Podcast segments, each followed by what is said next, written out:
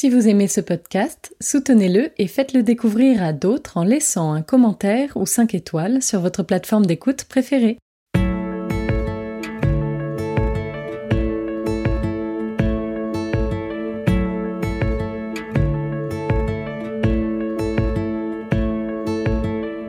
Vous écoutez La philanthropie en question, le podcast qui vous emmène au cœur de la recherche sur le don. Chaque mois, la chaire philanthropie de l'ESSEC vous partage et met en perspective les grandes idées d'un chercheur, d'un article ou d'un ouvrage éclairant. Une invitation à écouter ce que nous dit la recherche pour mieux comprendre la philanthropie et ses enjeux.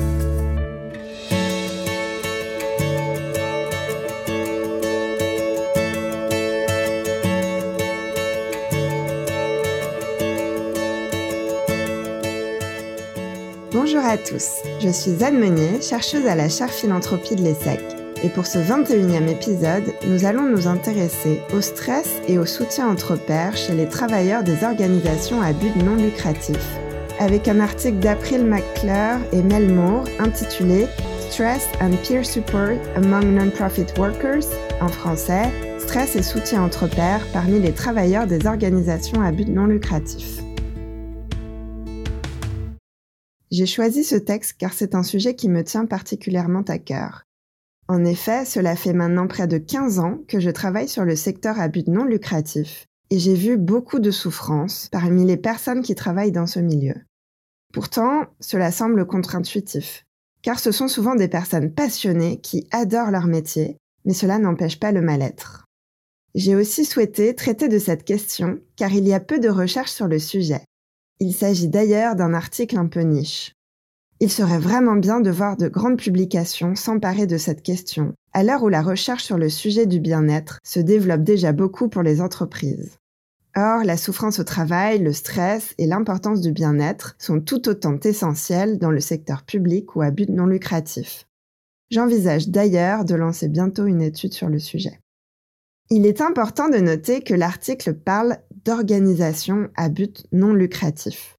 Cela inclut donc les fondations, mais aussi les associations, donc le tiers secteur dans son ensemble, ce qui rend l'étude un peu moins novatrice. En effet, il existe à ce jour un peu plus de travaux sur le stress au travail dans les associations que dans les fondations. D'où l'importance de développer des recherches sur les fondations en particulier, domaine dans lequel les études sur la qualité de vie au travail sont très rares.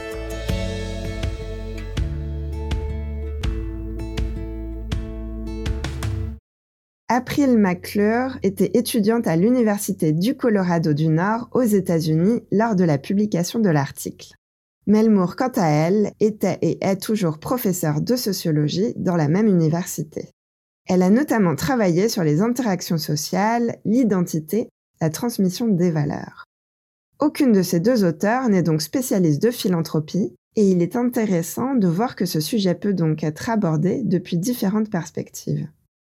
Il s'agit d'un article court paru en 2021 dans la revue Journal of Applied Social Science, qui est une revue de sciences sociales assez peu connue.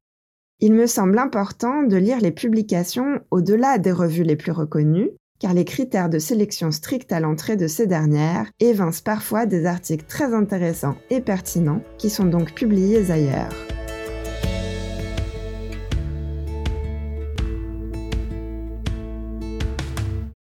Le texte s'intéresse au stress chez les travailleurs à but non lucratif et à la manière de le réduire, notamment par le soutien entre pairs. Il s'insère dans le cadre des recherches qui ont été menées sur cette question du stress au travail dans les organisations. Les auteurs rappellent les principaux résultats de ces précédentes études.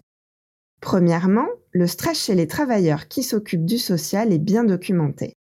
En effet, les recherches ont montré que le fait de travailler avec des personnes en difficulté ou traumatisées peut être émotionnellement épuisant et provoquer une fatigue compassionnelle ou des burn-out.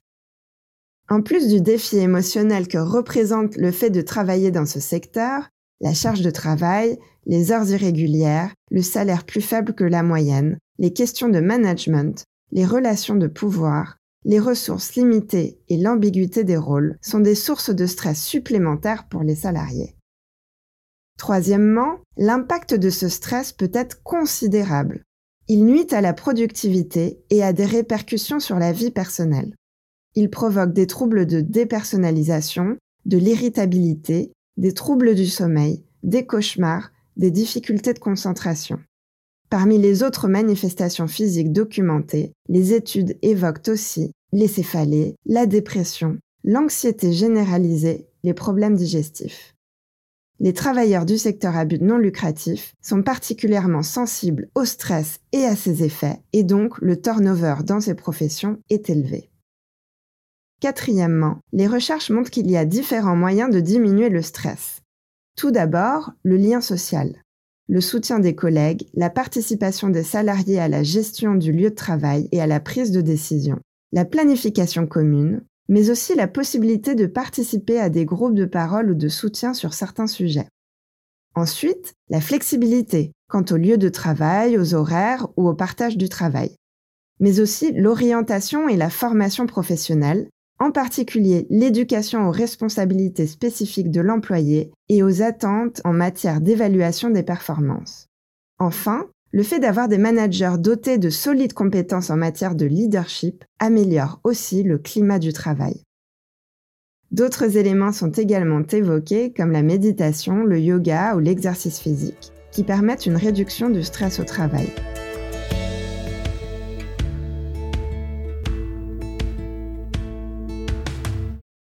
Le but de l'étude que je vous présente aujourd'hui est d'examiner les perceptions des travailleurs du secteur quant au rôle des relations avec les collègues pour réduire le stress. L'article montre que pour ces salariés qui travaillent avec des personnes en difficulté, les liens personnels entre collègues peuvent constituer une ressource inexploitée précieuse. Les efforts internes pour favoriser les liens de confiance et les opportunités de socialisation externe peuvent contribuer à réduire le stress. Pour mener à bien cette étude, un questionnaire a été envoyé à plusieurs organisations et diffusé en ligne. L'échantillon des répondants est composé de 93 personnes qui représentent 15 organisations, opérant toutes dans la région du Colorado et s'occupant de populations à faible revenu et de jeunes en difficulté. La taille de l'organisation et les postes occupés n'ont en revanche pas été évalués. Plus de la moitié de l'échantillon, soit 54,8%, est composé de femmes et 81,7% de blancs. Plus des deux tiers, 68,1%, sont mariés. Près d'un quart, 26,7%, ont déclaré un revenu annuel supérieur à 50 000 dollars, tandis que 13,3% gagnent moins de 20 000 dollars, ce qui témoigne d'une certaine disparité de revenus dans l'échantillon. Les participants sont âgés de 19 à 68 ans, soit en moyenne 35,7 ans.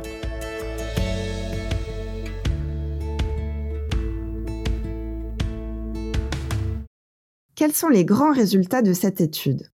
Le premier grand résultat est que les participants ont fait état d'un stress lié au travail considérable et que celui-ci a un impact sur leur vie personnelle. Près de 60% d'entre eux ressentent du stress au travail quand environ 85% travaillent souvent en dehors des heures normales de bureau et 55% travaillent en moyenne plus de 40 heures par semaine. Parmi les personnes stressées au travail, 85,5% reconnaissent que le stress a un impact sur leur vie personnelle.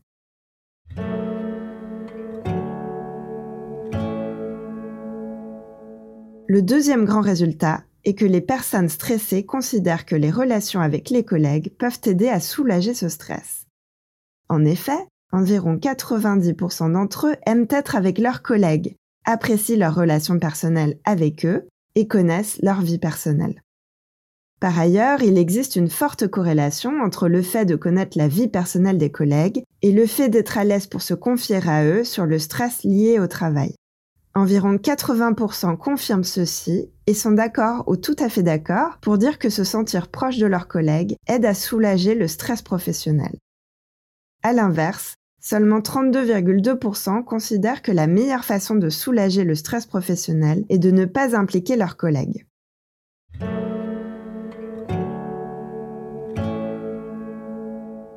Le troisième grand résultat est que pour les personnes ressentant du stress, les lieux de travail qui facilitent les interactions positives entre collègues peuvent contribuer à diminuer ce sentiment. Lorsque les lieux de travail encouragent les interactions positives ou organisent des activités en dehors du travail, les participants sont plus proches de leurs collègues, sont plus enclins à se confier à eux au sujet des facteurs de stress au travail et sont plus susceptibles de penser que le fait d'être proche de leurs collègues contribue à soulager le stress au travail.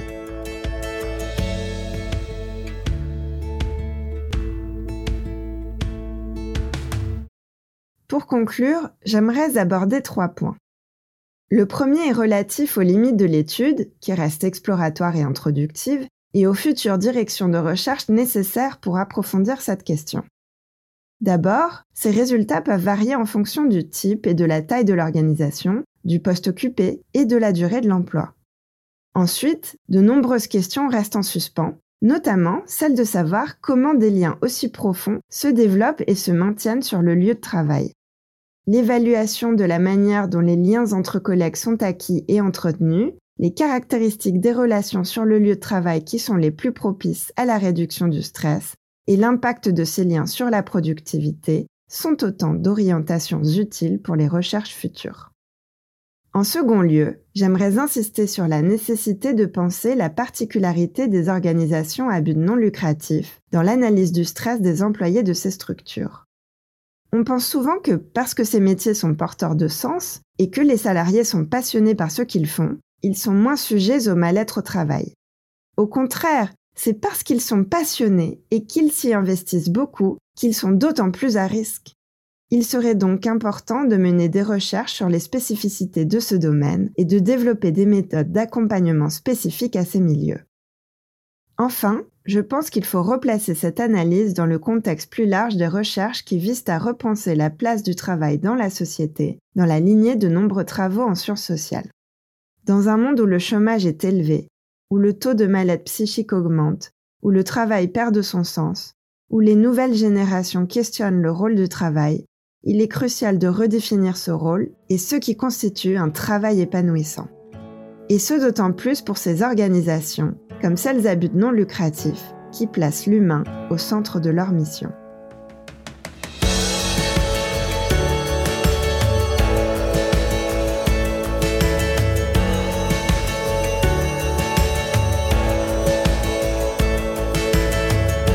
Vous avez écouté le podcast La philanthropie en question avec Anne Monnier de la chaire philanthropie de l'ESSEC. Pour aller plus loin, nous vous invitons à parcourir les références listées en description de l'épisode. Vous y trouverez également notre site internet et notre compte Twitter. Rendez-vous chaque dernier mercredi du mois pour un nouvel épisode. À bientôt!